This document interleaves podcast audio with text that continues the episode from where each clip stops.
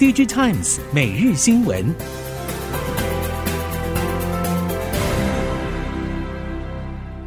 听众朋友您好，欢迎收听 DG Times 每日新闻，我是袁长杰，现在为您提供今天科技产业的新闻重点。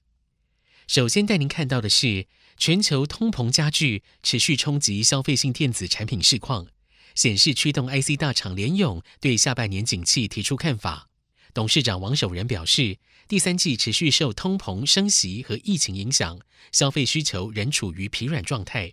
TV、手机、NB 等三大消费产品线都不振。从库存面观察，前一阵子缺料塞港，使得通路端的库存垫高，因此品牌和系统厂积极调节库存，面板厂也降再减产因应，因此第三季营收会有大幅度的修正。王守仁表示，进入第三季，大尺寸 DDI 下滑幅度会比较显著，希望 TV 需求会在第三季落地。IT 产品状况更差一点，整个下半年都会调整。手机客户第四季会推出多款新品，刺激市场需求，后续出货量应该会慢慢恢复。整体来说，谷底应该是落在今年第四季。总经局势、国际情势双双诡谲，各界关注 IC 产业链变化。IC 通路文业董事长郑文宗在法说会中表示，ODM 厂库存大约在第二季底来到较高水位，预计逐季下调到合理水准。IC 通路端部分，文业本身希望控制在五十五到六十五天水准，去年的四十多天过低并不正常。库存问题上中下游都积极面对，如果需求没有因为其他因素大幅修正，预计两个季度可以调节完毕。郑文宗表示。库存调节对营收虽然有影响，但是中长期对整体半导体产业却是健康的。其次，经济环境层面，利率从低逐步走高，影响获利能力，将延续到明年。不过，他强调，以上两点都属于短期影响，对半导体长期发展仍然抱持正面信心。车用晶片短缺问题持续。近期随着消费性需求衰退，使得半导体厂将部分产能转向工业与车用领域，使得车用晶片开始出现长料太长、短料太短的问题。供应链业者表示，考量到短料难以有效补给，近期市场传出部分车用供应链恐怕会对长料进行库存调节，将会使得零组件业者感受到拉货力道减缓。供应链业者表示，目前车用晶片短缺核心仍然以微控制器、车用绝缘栅双极电晶体等，使得车厂组不成车。再加上了消费性需求衰退，部分零件半导体制成转向工业车用，使得有一些零件渐成长料。但是汽车供应链对于客户端拉货放缓看法不一，这主要是交付的品牌车款、支援不同区域等，拉货动态都有不小的区别。有一些短料掌控比较好的，正积极加大拉货冲刺中。另外，网通缺货的情况也开始有舒缓迹象。中磊董事长王伟表示，订单满足率从过去的不到八成，现在已经拉高到将近九成。另外，客户订单仍然满载，下半年营运成长可期。目前订单排到了明年第一季。王伟透露，近期到美国洽谈订单，明年的订单都已经拿完。他对明年的成长也保持高度信心。至于全球通膨严峻，消费电子订单低迷，是不是会对网通产业造成影响？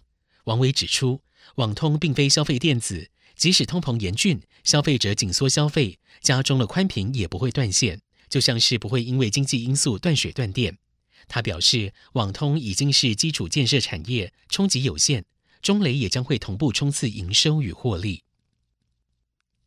接着带您关心，美国众议院议长裴洛西亚洲行在五号落幕。裴洛西先后访问的新加坡、马来西亚、台湾、南韩到日本，刚好是亚太地区除了中国大陆之外，既有五大主要半导体供应链所在国家，各扮演对美国半导体产业的不同供应链分工角色，等于在美台日韩 Chip Four 联盟之外，再串起东南亚新马两个国家。虽然美国华府一直努力遏制中国在半导体产业的崛起，但外界分析，裴洛西访台加剧了紧张局势，并且可能迫使北京加快本土先进晶片研发，而美国可能会加大对向中国出口半导体生产设备的限制。尽管美国努力对抗中国，但中国的晶片产业发展速度非常快。根据彭博六月份的汇编数据，过去四季全球二十家成长最快的晶片产业公司中，平均有十九家来自中国。裴洛西亚洲行与访台行程再度挑起了地缘政治敏感神经。对于中国市场占营收比重高，或者是供应链合作密切的全球半导体与电子产业来说，大多是有苦难言，处于被动应对的困境。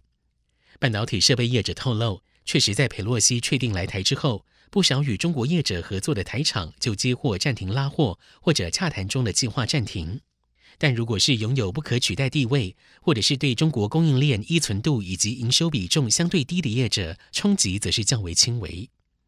预估台湾受到冲击的会是半导体设备材料、PCB 与电子供应链。不过，如果全面强势制裁，对于中国自己供应链影响也不小。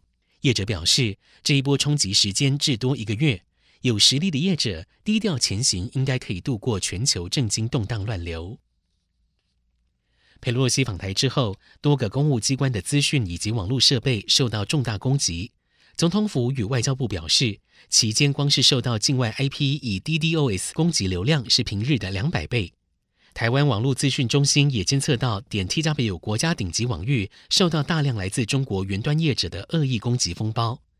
资安专家示警，认为这一波攻击仍然会持续，呼吁企业近期应该要提高资安意识。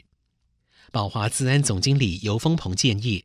一般中小企业除了寻求外部资安专业服务之外，也可以自行采取措施提升资安防护力，包括使用防毒防害软体，并且及时更新系统、软体和应用程式。另外，设置防火墙，阻止不必要的对外服务开启。更要随时提高自安意识，不要随意点击连结或者未知电子邮件的附件，并且备份重要资料进行保护。中美贸易战延续，也带动了伺服器供应链分散布局。伟创宣布将在墨西哥以及台湾新竹湖口扩产。值得注意的是，伟创集团的纬颖也同步在台湾、墨西哥以及马来西亚扩厂。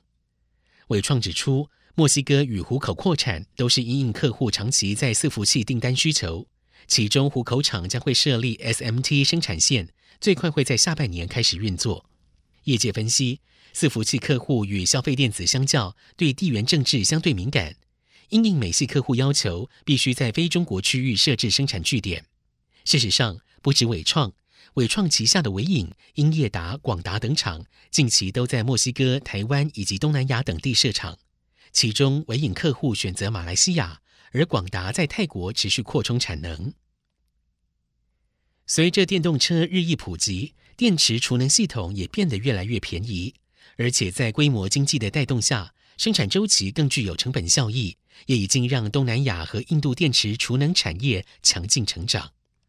新加坡锂电池解决方案供应商 Dura Power、泰国最大巴士营运商 Churchai Motor Sales 以及亚太地区智慧能源解决方案供应商 Bampu Next 合作，在泰国呵乐市新建电池厂，预定从明年初开始组装电池，二零二六年之前将产能提升到一 Gigawatt Hour。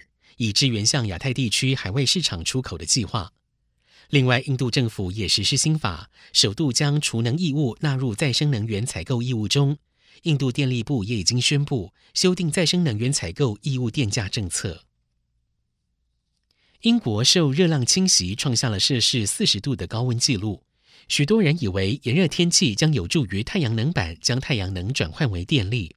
但事实上，太阳能发电的最佳温度约为摄氏二十五度，每上升或减少一度，太阳能板效率就会降低百分之零点五。另外，太阳辐射、风力冷却等因素也都会影响太阳能板的发电效率。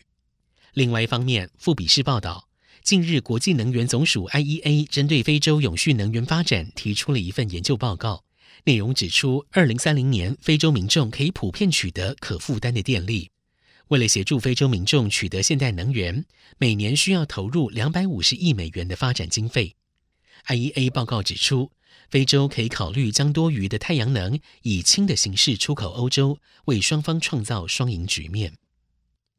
以上，DG Times 每日新闻由 DG Times 电子时报提供，原长节编辑播报。谢谢收听。